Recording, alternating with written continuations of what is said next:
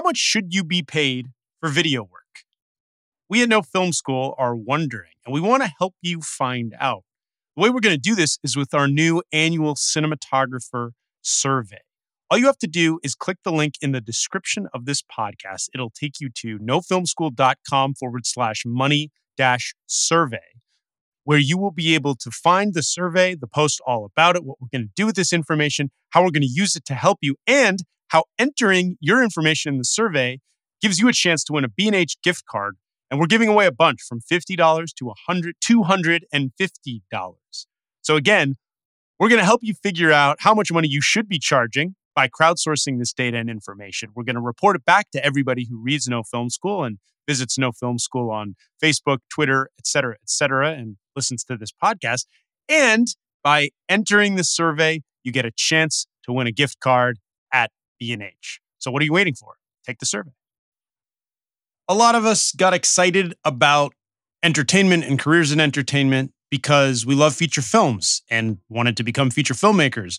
But in the last couple decades, television has had its own sort of new golden age, mostly in streaming and cable, but a lot of these shows have completely redefined what our ideas of television are. I'm George Edelman, editor in chief at No Film School. And today on the No Film School podcast, I'm interviewing Dan Attias. Dan recently wrote a book that came out last year, Directing Great Television Inside TV's New Golden Age.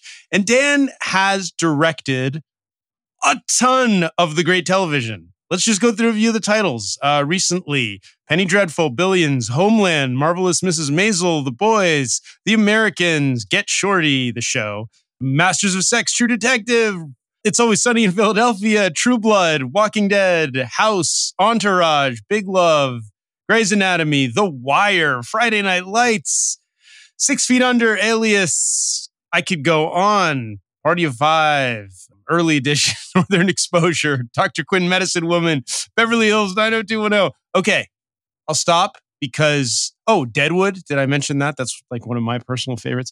Look, here's the thing this guy's directed a lot of TV a lot of the great TV, a lot of the greatest shows of the era that have defined slash, like I said before, redefined what television is and has made it a medium that is for a different kind of craft and art in this time when feature films often are limited in what they can do based on the theatrical model and budgets. et cetera, et cetera. So many of these things that we cover all the time on the, the way the industry is changing on our weekly no Film School podcast. But today, Dan is just talking about directing TV. It is a thing that's kind of unique in terms of directing. We actually have a great post that I'll direct people to, haha, no pun intended, a guide to TV directing or how to succeed as the least important person on set. A guest author wrote it for us, a television director who has done a lot of stuff obviously not at the level of Dan. Dan is really in a very special class. But look, if you're out there and you're thinking about ways to work in the industry and you're thinking about being a director, you want to understand what it is that makes a television director successful. Dan breaks it down in the book, but really in this interview, I had a lot of fun talking to him. He gets into the the weeds on his ver- how he steps into one of these shows, how he makes a mark, but how he doesn't upset the boat, how he works with all the powers that be on a show like the ones he directs. So, anyway, here we go. Dan Attias.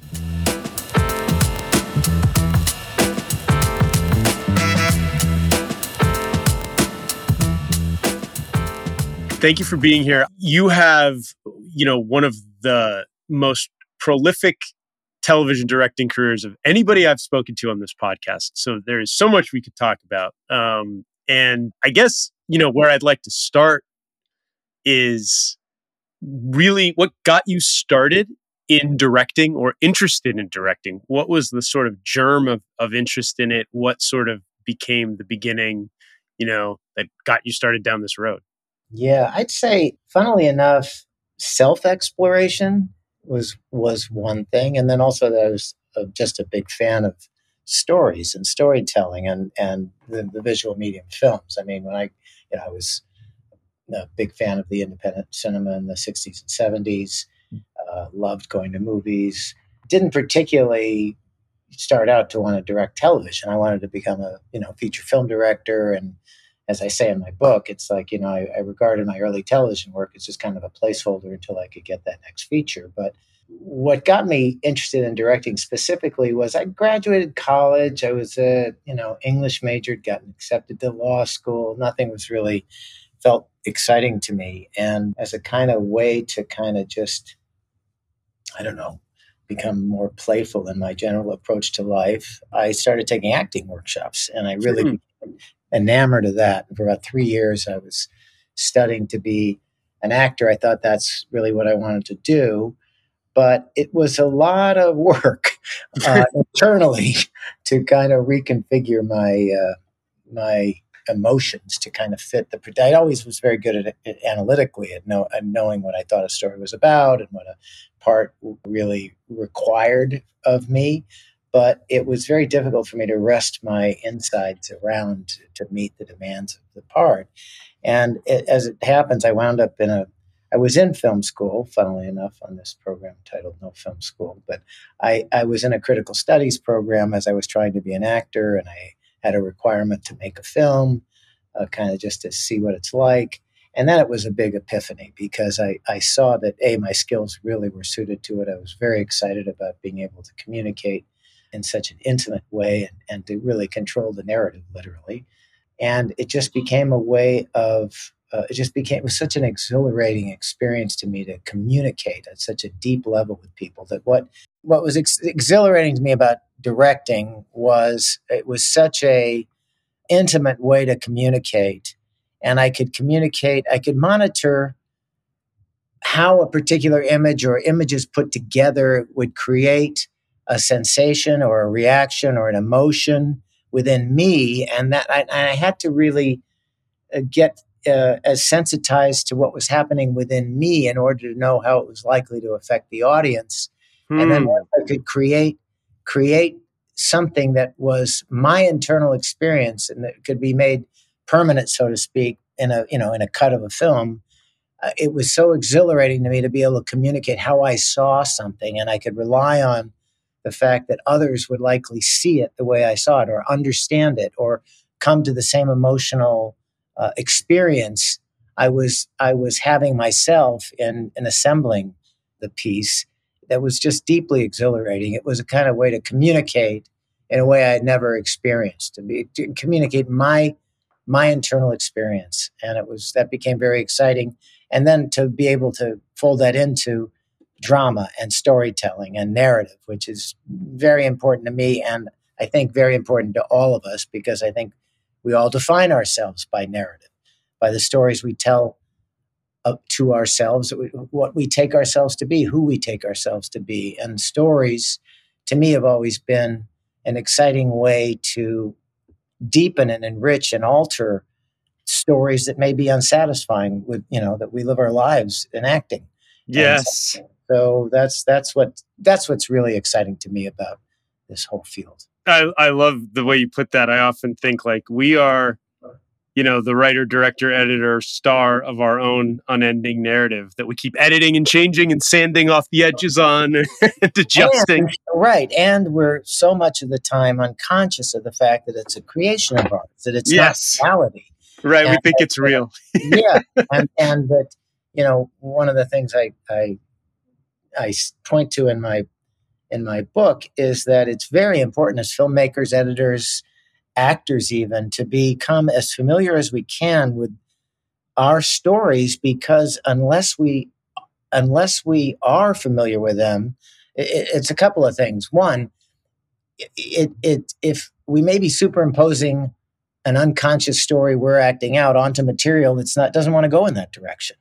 That's that's mm. something that's very significant. But also, it enables us to explore ourselves and explore our stories in an imaginative way that you know if we're if we're aware of what's being activated or or you know elicited within us ourselves can be we can we can further the storytelling. We can we can we can know our curiosity can guide us in in ways that can be very very compelling. Yeah and you know i i, I i'm sure that that self knowledge is part of what propels you or has propelled you through so many different kinds of important stories of this time. Like when you, so when you got into directing TV, you said it was something of a placeholder, perhaps, but you know, in the last couple decades, you've directed through what people call the golden age, really, of tel- a modern golden age of television, uh-huh. um, and directed the great shows and the great characters, like from Sopranos through you know everything, The Wire, you know all of it, just to name a couple.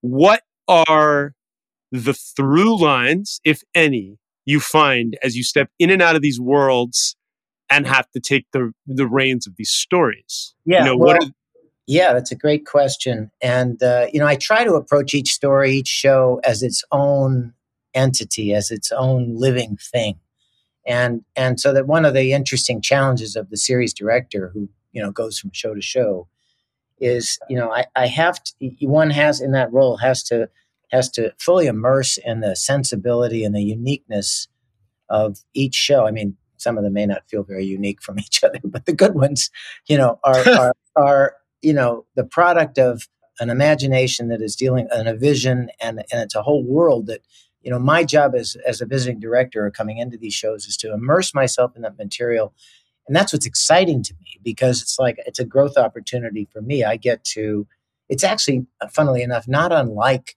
the impulse of the actor it's like in the actor the actor mm. is, is you know, get is given all these imaginary circumstances and say, okay, now find yourself within it or find find uh, what's true in this character. And it's like you have to accept a lot of givens that aren't necessarily true of your own situation.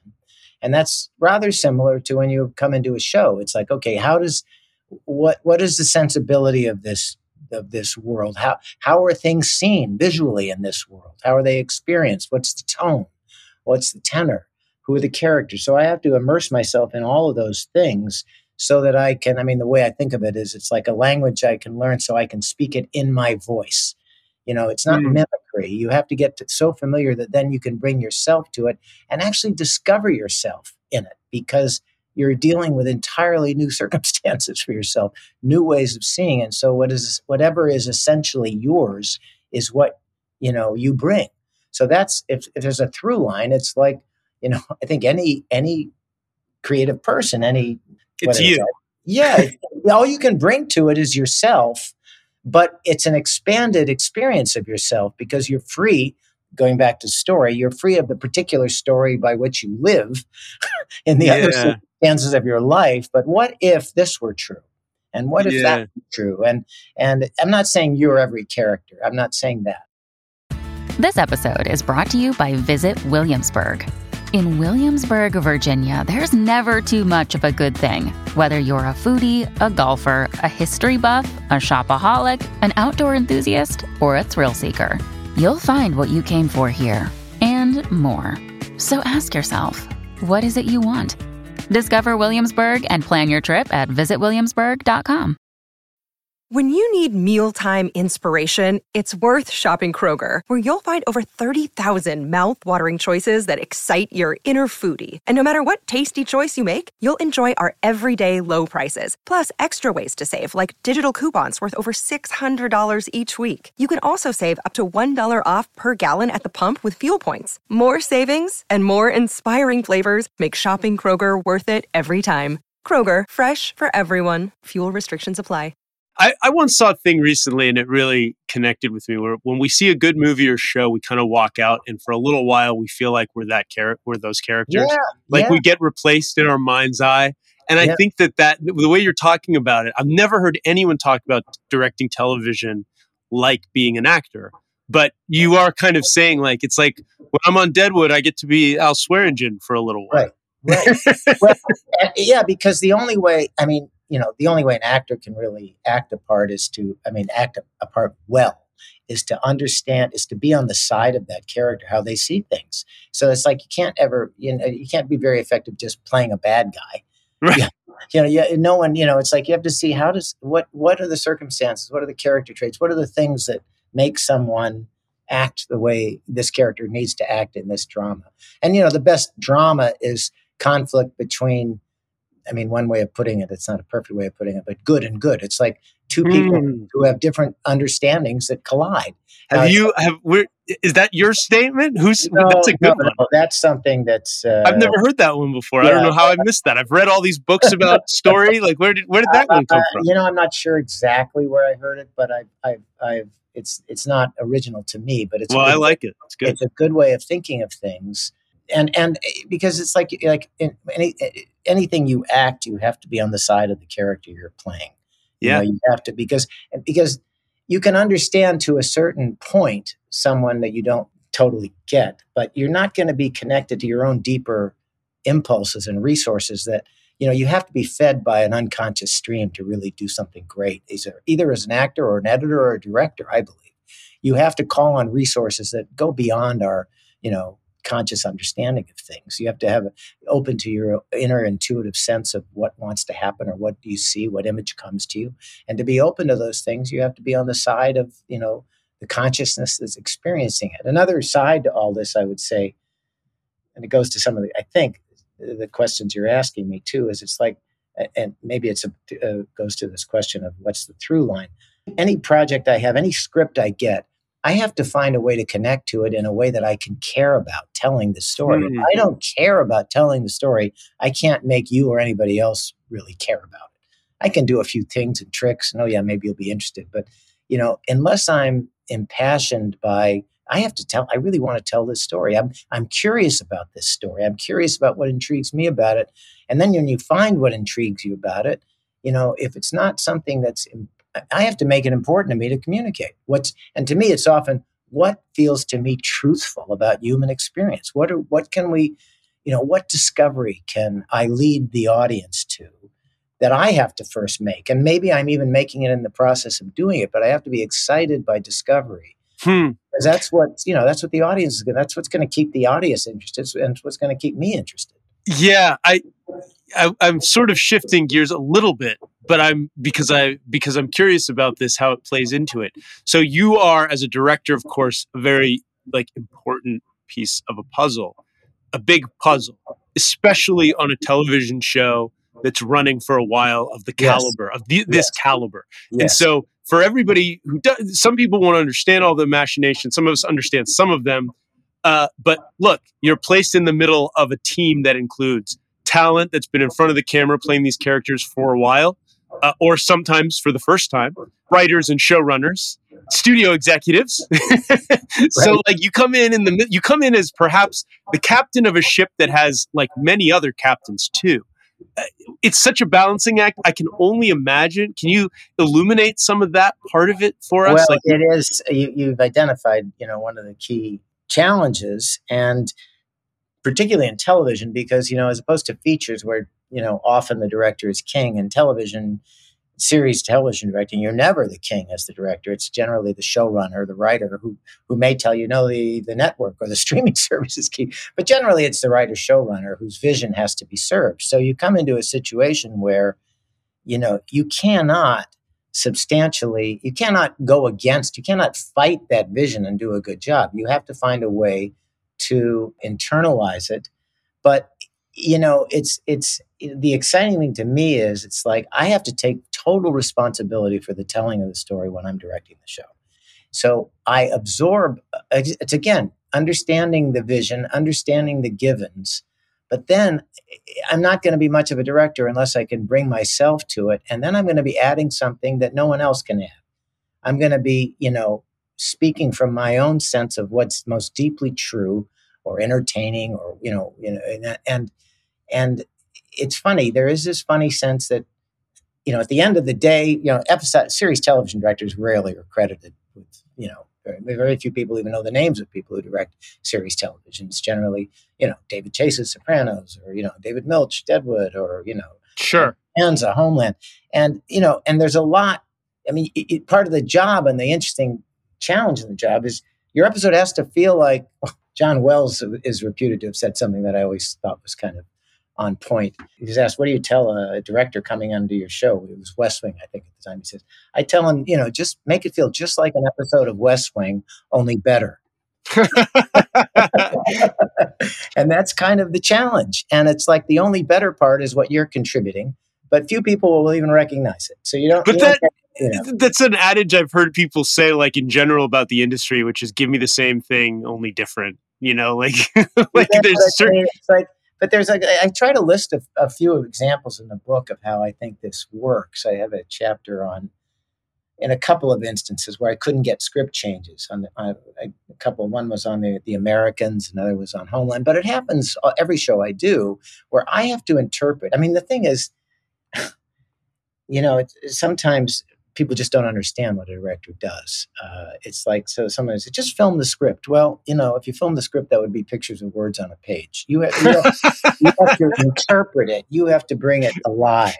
And there's a thousand things, decisions. You have, you're the only one as the director who is assessing moment to moment, watching every performance, dealing with every creative decision that people come to you about how should this look? What should the wardrobe be? What should the props be? It's not to say the showrunner doesn't have input on some of that stuff.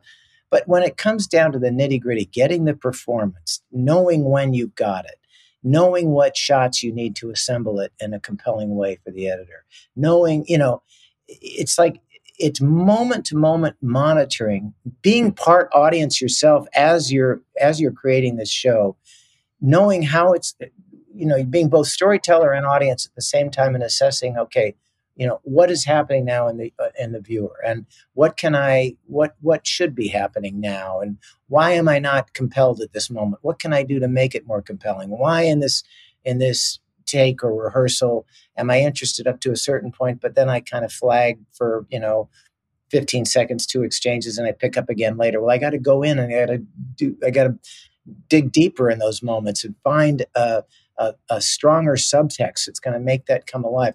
Director's the only one that's monitoring when you've got it and when Who- and when you need something. How do you uh, how do you talk to an actor who's been playing a part? I know there's in many instances you've talked to an actor who's new to the part because there's guests. There's no, also, no, but you're you're asking a, a key question. Like, Yeah. How do you talk to Yeah. the guys? Right. Here's like one that comes to mind. I mean, we could talk about the people, the genius talents, and the Sopranos, and the right and the right. Wire. But like, how do you talk to the guys on It's Always Sunny in Philadelphia who've been doing this routine? I mean, you've directed many episodes. That's a hilarious show. Uh, like, how do you talk to these guys about well, and, every, and every well, first of all, every uh, I mean, there's certain things one learns in terms of how to how to help an actor and that's again a performance, and that's that's why I feel that my three years acting was the best training I had as a director because uh, it's just not to say camera and everything else isn't terribly important, but to me, if there was one, the most crucial element to me is is is the performance. Is is that the actors are really embodying what they need to embody because that's the most critical, but it's not the only one. But how you talk to them really, there are certain things which I'll try to touch on, but I, I have to come back to the uh, mention, of course, the reality that you're dealing with an individual human being. You're not dealing with actors. You're dealing with Rob McElhenney, on, or you're dealing with Charlie Day, or you're dealing with, you know, Jim Gandolfini. Each each of these human beings, like me and you and everybody else, is unique. So you have to develop a way to connect, and and that's that's a, mysterious process. That's that you know that's that's but you have to be open to who that person is in front of you and what's going to affect them. I mean, there are certain things, obvious things, like in giving an actor an intention, like giving them imaginary circumstances. If they're playing something differently from how you imagine it be, it it should be played. You know, then you know the approach shouldn't just be do it this way. Don't do that. Do this. The important thing for me then is, and or coming into a series that you know, like you say, whether it's Sunny, Always Sunny, or Homeland, or The Americans, or whatever it is, each show is different, but each each show is a story. And and i you know i every creative decision has to for, for me has to serve story. Every performance needs to be shaped and molded in order to tell the story and complement what else is happening in the show. So often my approach is to uh, try to acquaint the actor if i'm if they're if they're going in a direction other than i think they should be going is try to acquaint to them to the, to the story moment we're in right now and what is the story you know that's another thing that is so often missed i think when people talk about directing or acting or anything, which is the importance of defining what the story is. People think, oh, yeah, well, the story, well, the story is just what's on the page. That's the story. What happens? That's the story. That's not the story. The story is the significance of what happens. The story is the meaning of what happens. The story is the subtext of what's going on. What are the deeper issues that are going on besides boy meets girl, boy gets girl, or whatever it is? Right. And and you know that's why one love story lands better for an audience than another. Or one one character, it's like an actor playing a part. You know, there's all kinds of ways to play a part authentically, naturally, yeah. but that's not to say it's going to be compelling. So the actor's job and my job as the director in assisting the actor is to fill out what's this what this character is really about and what their aspirations are and what their worldview is and what their intention is. You know, if it's just dumb and simple, then it's going to come off as dumb and simple. And they're going to yeah. be, you can say the same thing, but if there's a more interesting subtext, a deeper agenda, a more interesting human being in that character, you're going to listen to it, you're going to hear it differently. So I'm always just trying to kind You're of trying to mine new depths when you come into these places yeah. because yeah. people have already seen sides of it. So you've yeah. got to find something, some exactly. new reflection. Yeah. Exactly. And it's and there's always and every story you have to understand it's unique and treat it as unique. And that's oh well, I'm just doing another episode of that show. Right. No, then it becomes uh, right. story. You're telling a story, a particular it's like gener- generality, generalness is kind of the enemy of creativity too.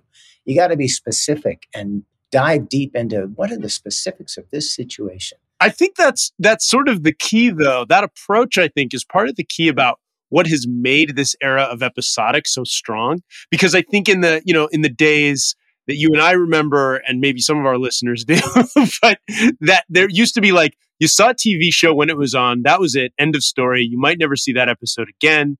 And you tune in every week or whatever because there's a familiarity and comfort in it in what it is. And and everyone is some is similar to right. a pretty strong degree.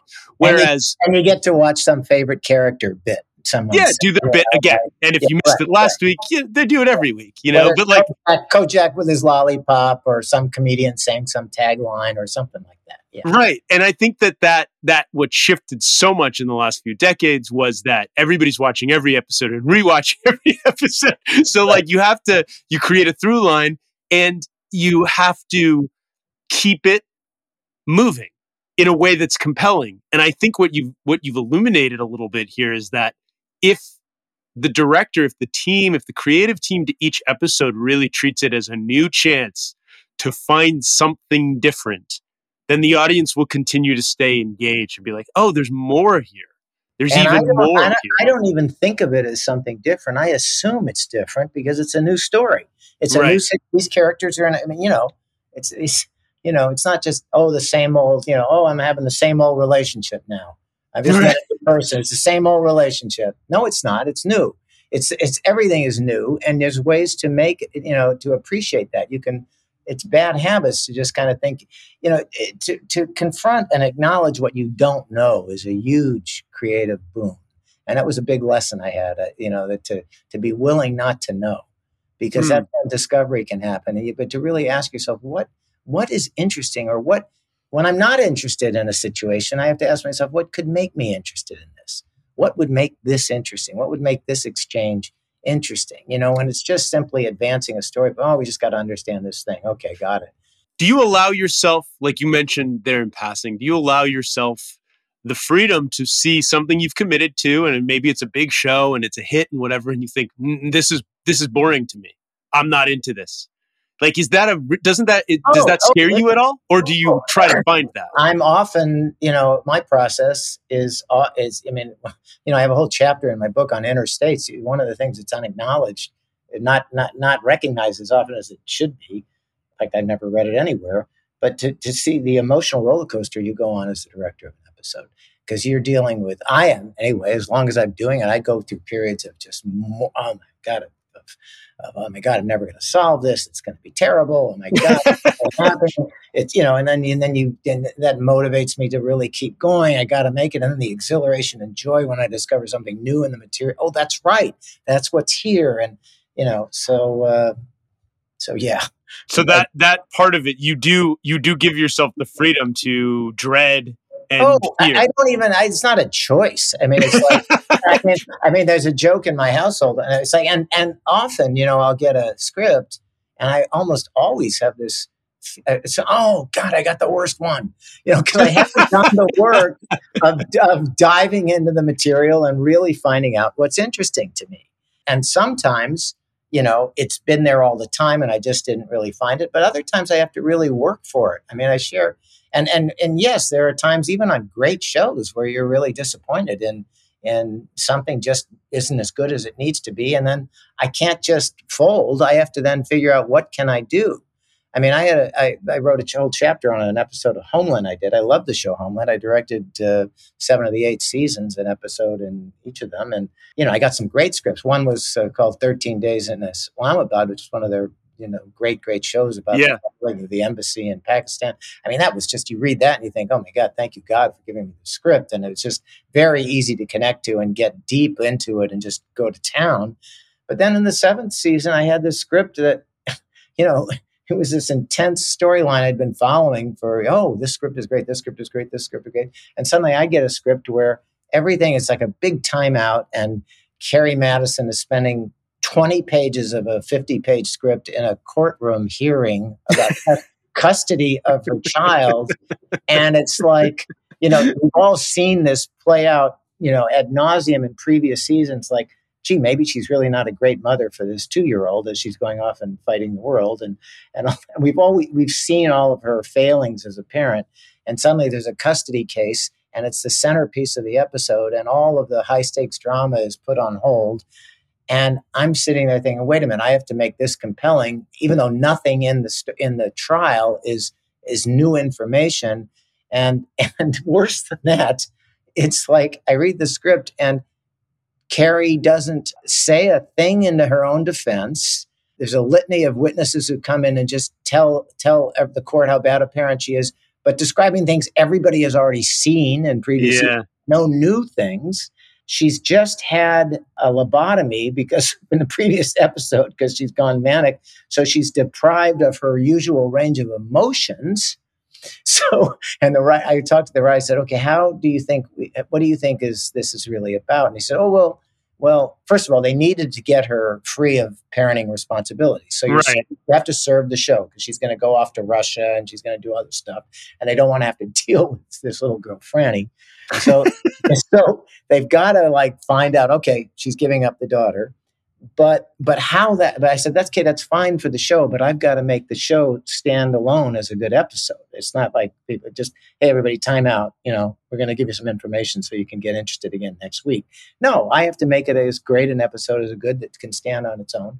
And they had this idea that what would happen is she since she'd had this lobotomy she'll be able to hear for the first time these witnesses saying what a bad parent she is, and then she'll just give up the child. Hmm. And I'm thinking, well, okay, but if if if we don't feel like she's at least trying to win, what are we following? What are we? I, you know, I, it's like I said, you may as well just score it with a funeral dirge the whole time. It's just going to be twenty minutes of relentless. Oh, bad, bad Carrie, bad Carrie, bad. and it's like you know, so I'm thinking just in terms of the storytelling, how do I keep the audience interested? How do I keep myself interested? Because I'm not interested in, a, in a, just a pile-on against a defenseless person. That doesn't interest me. I don't care about that. That's just yeah. Bad. So I'm thinking, okay, how can I do this? And I say, I'm talking to the writers, and I'm saying, and she says, uh, I said, what's the turning point? And it's like, do we don't we want the audience to think she might win? Doesn't she have to defend herself? Don't we have to see her trying to win? Yeah. Said, no, no, no. We want her just to hear this stuff and just take it in. and by the way, she's got these aren't idiots. These are great writers. These are good writers. Right. You know? But as she's just taking it in and and and then I said, Well, what clinches it for her? He says, Well, when her sister, who's the adversary who wants custody, when her sister calls her a hero, that is what really turns her. And hmm. I think, well, okay, uh, I don't buy it because she really hates her sister for doing what she's doing. And she's just thinking, you know, it's easy to, you know, to, to, to be complimented by someone who's taking from you the thing they want most. It's easy to be, to say nice things when you're about to get what you want. Why would you even believe the sister? So I'm dealing with all this stuff. I asked for some rewrites. I can't get them. And finally, I, you know, but I, because I'm still unhappy with the fact that it wasn't I didn't feel good drama. I kept thinking right up to the last night before we filmed this part of the hearing, it struck me that okay, what why does she agree when the sister gets up and gives her testimony and calls her a hero? Why would that change her? And I, I just couldn't buy it. And then I thought, well, I looked at the particulars of the dialogue of the sister. And this was not anything the writers had told me was really their intention. They, they had told me what they thought it was about. And I looked at the, the particulars, and what the what the sister said was, she says, you know, when we were little, I always envied you because you were the big star of the family and everybody thought you were so smart and you know i thought you know dad thought you were smarter but you you really are you know you you are special. In fact you're a hero or and i'm not a hero but i can take better care of this daughter. Hmm. and i read it and it was kind of yeah okay that's an explanation. And it was presented to me as like well the, the sister's just trying to humanize it get because they're so they're so angry at each other. She's just trying to say let me just tell you you know okay. And i thought okay th- that still doesn't really make me think she's going to change. And then I thought, well, what if the what if this were a story not just about losing the daughter, but what if it's a story about a rapprochement between two sisters? What if what what would it take to make me, if I were in Carrie's position, make me moved enough to make this move? And I started hmm. to think, well, it's not so much what would be happening within me; it would be maybe what's maybe if it's the toughest thing for the sister to do to get on the stand and say these things. Right. What would make that tough? And then I realized, well, what if she had never admitted to publicly or anywhere else that she envied her sister? And then I started to think, wow, this is an interesting thing to me. What hmm. if the story could be about the, the sister having to do something that what if the sister is making as big a sacrifice in some ways as she's asking Carrie to make in relinquishing her child and the sacrifice it seemed to me the material suggested it would be if she's sacrificing her own self-protective image of herself if she admits mm. something publicly an ignoble impulse and so and then i just developed this more and i got I, to the point where i realized oh what would be compelling is if she gets up and is and is and is out of shame admitting, yes, I have always hated you for being more better than I am, and I'm not proud of this.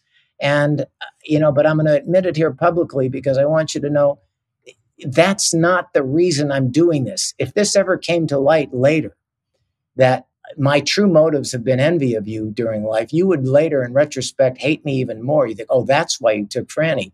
And no, it's not that. It's that it's the right thing to do. And the only way I can be clean in asking for this is to admit to you right now, yes, I have envied you. Yes, I have, you know, undermined you in ways. But that's not what I'm doing here. I'm admitting it publicly. I'm not a great, I'm not a perfect person. This is a horrible thing that I'm sh- ashamed about, and I'm admitting it to you publicly. So you can see I'm not motivated by that. How did you man once you recognize this? Yeah. How did yeah. you manifest it within the context as the director of the work? Is it a conversation okay, so with the performers? yes, it's and it's the kind of thing I can't spring on the actor. The the so that night it was the night before she was going to testify, and I called her up. It was a very good actress named Amy Hargreaves, who I just happened to have worked with last week on Billions again. This was four or five years ago. And I said, I told her this whole new thing, and it was a complete 180 from how she'd been thinking of the character. But she was excited because it gave her real stakes to play. It made the moment real. It made this thing authentic. And and the key was it. So what it did, and so she came in, and we couldn't change a line, and it was very spare dialogue. Yeah, she had to inform that it had to be the most difficult thing she was ever had ever done on that stand. We had to see the pain she had acknowledging this because she was taking herself down a peg. She was admitting yeah. in front of everybody yes i'm not good enough. I never thought i was good enough.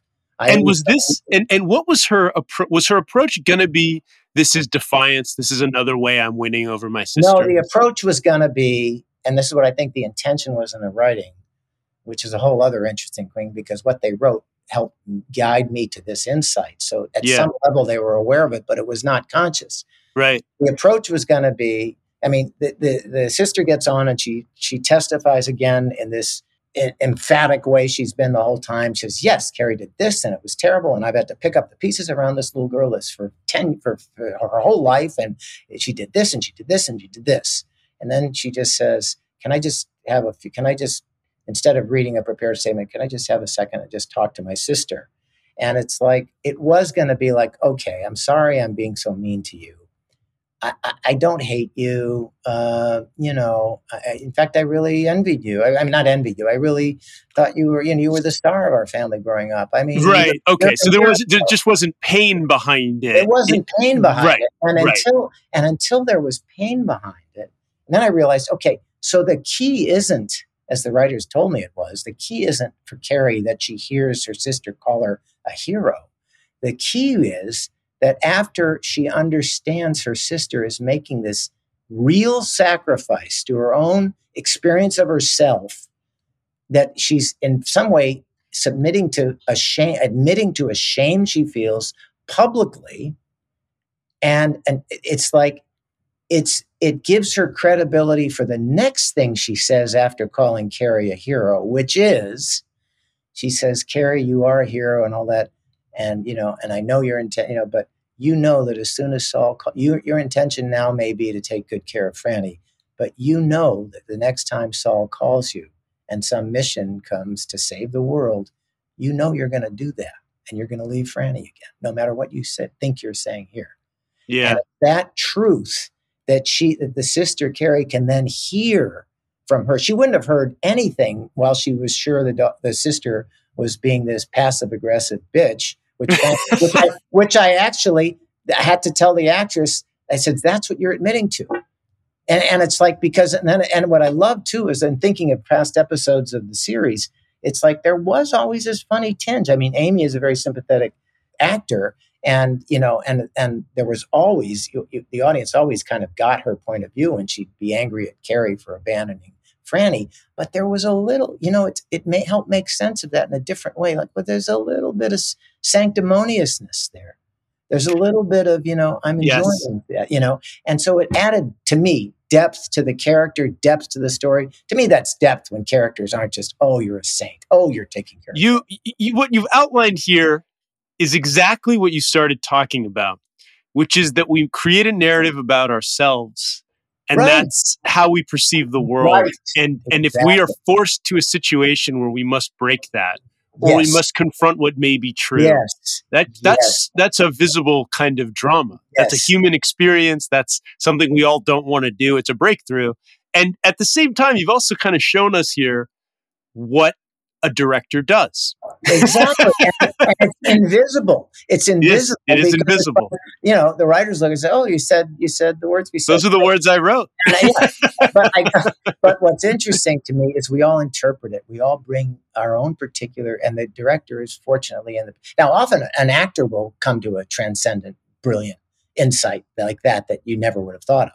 And great actors can do that. But what is often not acknowledged is the role directors can often very often do play in helping that actor get to the deeper truth of the character. You know, a great actor will, will you know, brings tremendous skills to that on their own, but it's often as collaboration with the director. And in this case, it was, you know, I, I just totally changed how she thought of the character and then and it became more human it became more actable and it became more real to me it's it, like when i get to the point of feeling that's true that's yeah. deep. That's a level. To me, that's the height of storytelling. That's the mm. that's the story. That's what moves me more than almost anything else in any story is the moment when a character has to confront finally something about themselves that they've been holding on to, like you just said, their story, being able yeah. to confront it and see the falsehood of it or see the, the failure of it. It's an and apotheosis. It's, it, a, it's uh, yeah, yeah. It's an epiphany. It's a moment of like, oh, I see, giving up the ghost, and then grace comes in. That's yeah. when then real transformation comes in, and then real authenticity comes in. To me, yeah. that's the height of it all, and that's what I'm always hoping for and searching for in my life. Not just, but, but that's the, it's just a great story of like it yeah. wasn't there necessarily on the page; it was hidden behind the words. Right. It had to be meaning had to be made from it and communicated, yes. and that's then, the thing.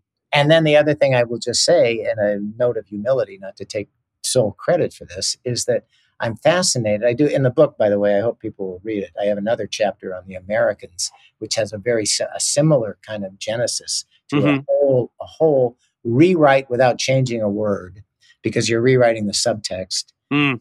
But in both instances, what interests me is my own journey to discover this new meaning was sparked by particular words in the writing. That so that at some level, as I mentioned earlier, the writers were in touch with something. They weren't necessarily conscious of it, but this is what we all bring our interpret. So it's a collaboration. Yeah, and, it's know, interpreting it's, a text. Yeah, it's yeah, it's the fun yeah, of film theory or literature theory. I mean, I can. That's always been more my interest as a human being, and almost less than. But I can see how as directors become interpreters of media. Right. That's our job, I think. It's like, and again, what story are you telling? So it's like in this case, that's a good example. It's like I shifted the focus from I'm telling the story of Carrie giving up her daughter to I'm telling the story of two sisters finally reconnecting in a true and honest way. Right. Or of the other sister giving up her ego, the right. death of her ego. Right. Right. Yeah. And and what's fascinating, I love about that, which the other thing is you're going after we're going after beauty. What's beautiful? There's something beautiful about yeah. That because what's beautiful is yeah, all the spiritual paths all say, yeah, you got to transcend the ego and all that. Yeah. But what what assists that? Well, what assists that is love. Her love mm. for this little girl.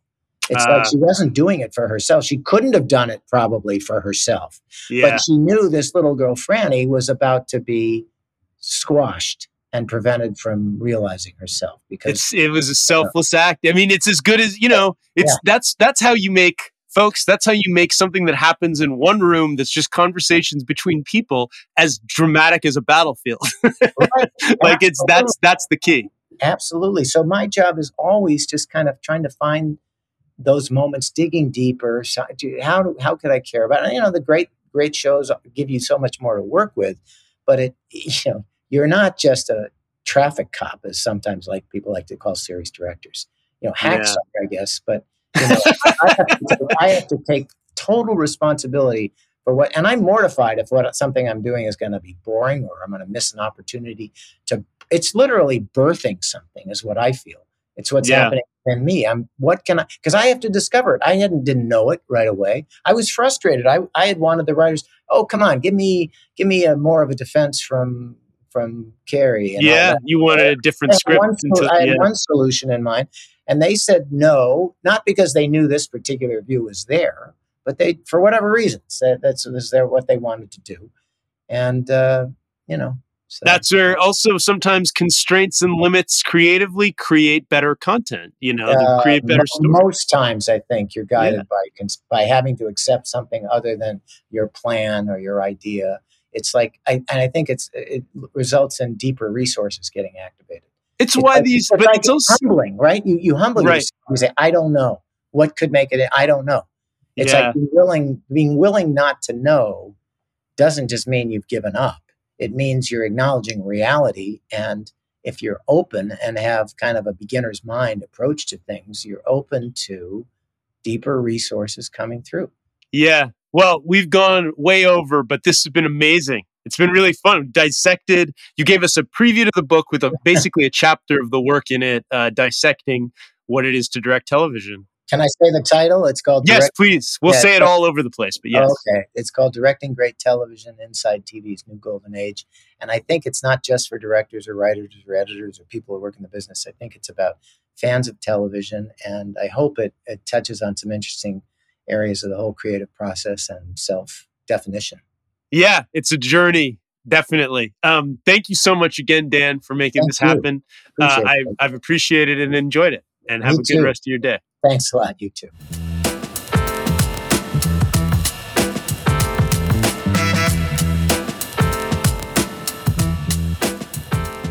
Thank you so much for listening. Thank you, Dan, for coming on the show. This one's been long in coming. We had it in the bank, and I just wanted to start the year off with it. I mean, I know the year's a couple weeks old now, but you know, it's an exciting one for me because Dan and I got to talk about so many of the sort of specific inside baseball aspects of directing that you don't know if you're not stepping onto a set like these ones he's been on that are like the biggest, most popular shows with massive stars and everybody's like collecting Emmy nominations.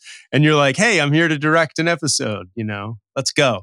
So please be sure to check out that post on nofilmschool.com, a guide to TV directing or how to succeed as the least important person on set. Be sure to just check out all kinds of stuff on nofilmschool.com. We have a lot of exciting content, news, tech, and education. Subscribe, rate, and comment on the podcast and let us know what you think. We drop our weekly episodes where we round up everything happening in the world of filmmaking on Thursdays. So be sure to email us any of your questions or comments. We love hearing from you, good and or bad. Although the good thing is most of it's good. So that's at editor at nofilmschool.com. That's where you would email us stuff. And yeah, thanks so much for listening.